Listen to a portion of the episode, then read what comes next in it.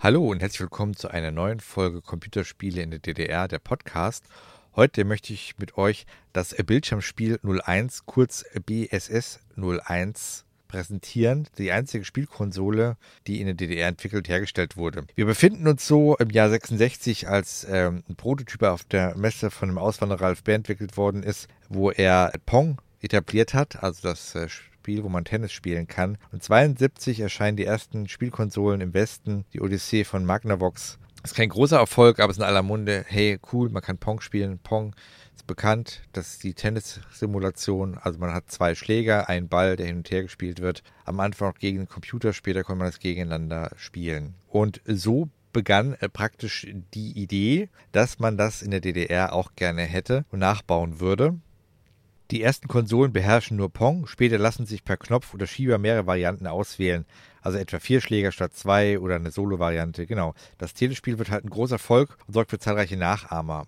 Auftrieb gibt der Mikrochip AY38500 von General Instrument. Auf ihm sind sieben Varianten des Spiels implementiert. Daraus lässt sich mit wenig Aufwand eine fertige Konsole entwickeln. Es fehlt nur noch ein Antennenausgang zum Anschluss an einen Fernseher, Gehäuse, Bedienelement und ein Netzteil. Auf dieser Basis erscheinen in den späten 70er Jahren zahllose Pong-Klone.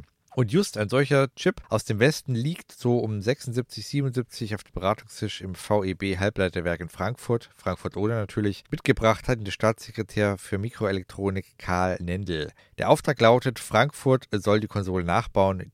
Die Idee dazu kommt offenbar nach dem Besuch der Hannover Messe. Da das Nachempfinden des Chips zu aufwendig wäre, werden mit Valutamitteln 1000 Pong-Chips importiert. Der Rest ist leicht umzusetzen, Gehäuse mit Tasten, Netzteil, Fernsehausgang, Lautsprecher.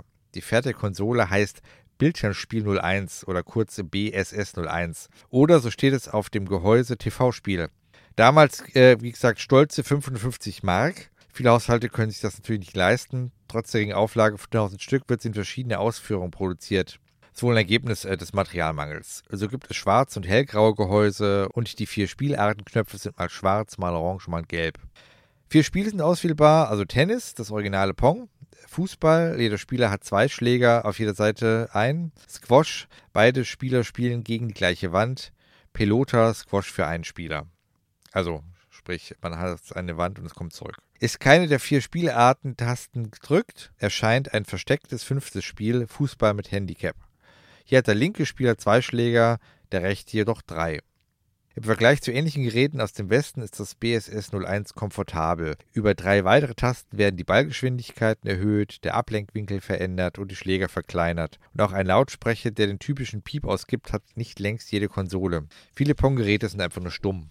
Wie bei den meisten Pong-Konsolen bleiben die beiden restlichen Spiele des Pong-Chips ungenutzt. Sie sind für die Verwendung einer Lightgun ausgelegt, einer Art Spielzeugpistole, die mit Hilfe einer Fotozelle die Position einer Lichtquelle auf dem Bildschirm feststellt und dadurch ermittelt, ob die Pistole das Ziel trifft. Eine Leuchtpistole ist technisch sehr einfach und wird bereits bei der ersten Spielkonsole von 1972 umgesetzt. Klaus Schlensig veröffentlicht 82 in einer Zeitschrift eine Bauanleitung, wie man das Telespiel um die beiden Jagdspiele erweitert und dazu ein Lichtgewehr konstruiert.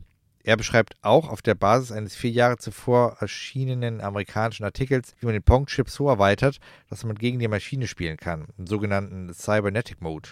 Es bleibt die einzige Spielkonsole DDR, schade eigentlich. Zu einem Bildschirmspiel 02 kommt es nicht mehr. Mittlerweile gibt es Heimcomputer, die viel bessere Spiele erlauben. Also wie zum Beispiel den KC85, der langsam Einzug erhält und mit dem auch Spiele möglich sind.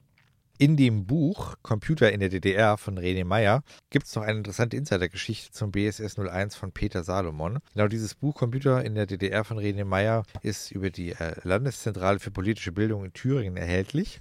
Also ich hoffe, es noch erhältlich ist. Also 2019 ist es erschienen. Ist ja auch oft dann äh, vergriffen oder so, aber vielleicht gibt es ja noch oder als PDF oder ähnliches. Beziehungsweise ist René Meyer auch in den sozialen Netzwerken unterwegs und man kann ihn dort auch nochmal ansprechen. Auf jeden Fall ist dort eine spannende Hintergrundgeschichte zu lesen, den Verweis schreibe ich nochmal in die Podcast- bzw. Videobeschreibung. Genau, es war äh, sehr spannend, weil es um 76, 77 gewesen ist, wo ein großes Treffen war. Es war sogar der Minister saß äh, höchstpersönlich am Tisch und es war eine unumstößliche Aufgabe von Partei und Regierung, das praktisch nachzubauen. Das ist sehr spannend und geht nochmal sehr auch in die Technik rein.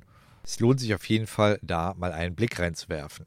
Dem Wikipedia-Eintrag vom Bildschirmspiel 001 entnehme ich, dass das Bildschirmspiel 01 oder auch RFT TV-Spiel genannte Gerät rechtzeitig zum Weihnachtsgeschäft des Jahres 1979 im Handel erhältlich ist. Wie gesagt, der Preis betrug 55 Mark der DDR, also DDR-Mark, was etwa der Hälfte eines durchschnittlichen Monatsgehalts entsprach. Den Privatpersonen gehörten deshalb zu den Käufern hauptsächlich staatlich finanzierte Freizeiteinrichtungen wie etwa Pionierhäuser oder Jugendclubs. Öffentlichkeitswirksam vorgestellt wurde die Konsole erstmals auf einer Produktschau des HFO WHO wohl im Februar 1980. Im März präsentierte der Hersteller das Gerät dann auch auf der international ausgerichteten Leipziger Frühjahrsmesse. Etwa zum selben Zeitpunkt vermeldete das HFO die Spielmöglichkeit erweitern zu wollen. Auch eine Version mit Bildausgabe für Farbfernsehgeräte befindet sich in Planung, aber leider kam ein entsprechendes Gerät äh, nicht heraus. Es gab wohl ein Prototyp, bin mir aber nicht ganz sicher.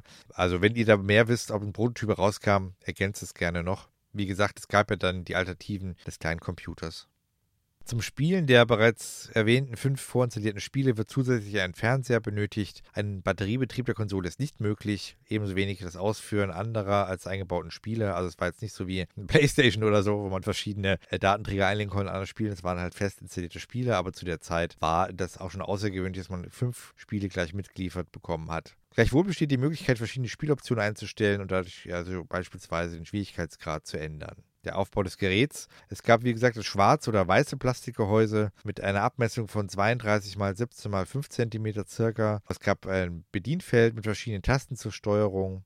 Die bei allen Geräten rot ausgeführten Netzschalter nimmt das Gerät in oder außer Betrieb. Mit Hilfe der darunterliegenden Tasten wird das auszuführende Spiel gewählt. Weitere Tasten auf der linken Seite des Bedienpuls ermöglichen beispielsweise das Einstellen von Optionen für das gerade ausgeführte Spiel. Die beiden identischen Controller oder Bedienteile auch genannt, können zum Spielen den jeweiligen Gehäusemulden entnommen werden. Verbunden sind sie mit dem Grundgerät jeweils über ein 1,6 Meter langes Kabel, also ausreichend Länge, um einen ähm, notwendigen Abstand vom Fernseher zu haben und gut da drauf schauen zu können. Im Gehäuse Spielkonsole befindet sich die Stromversorgung mit seinem Transformator, ein Lautsprecher zum Ausgeben der Spielgeräusche und Platinen, auf denen alle elektronischen und einige mechanische Baugruppen untergebracht sind. Eine ebenfalls im Inneren untergebrachte Metallabschirmung dient zur Verringerung Verringerung elektromagnetischer Störstrahlung, die den Antennenempfang von zeitgenössischen Fernsehgeräten merklich verschlechtern konnte. Also haben sie auch schon mitgedacht, das gut abzuschirmen.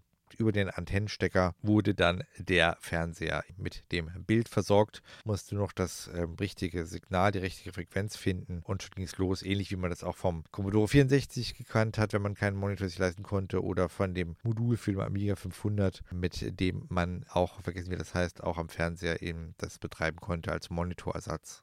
Ja, dann freue ich mich, dass ihr dabei wart. Bis zum nächsten Mal. Sia, ciao, ciao und ahoi. Macht's gut.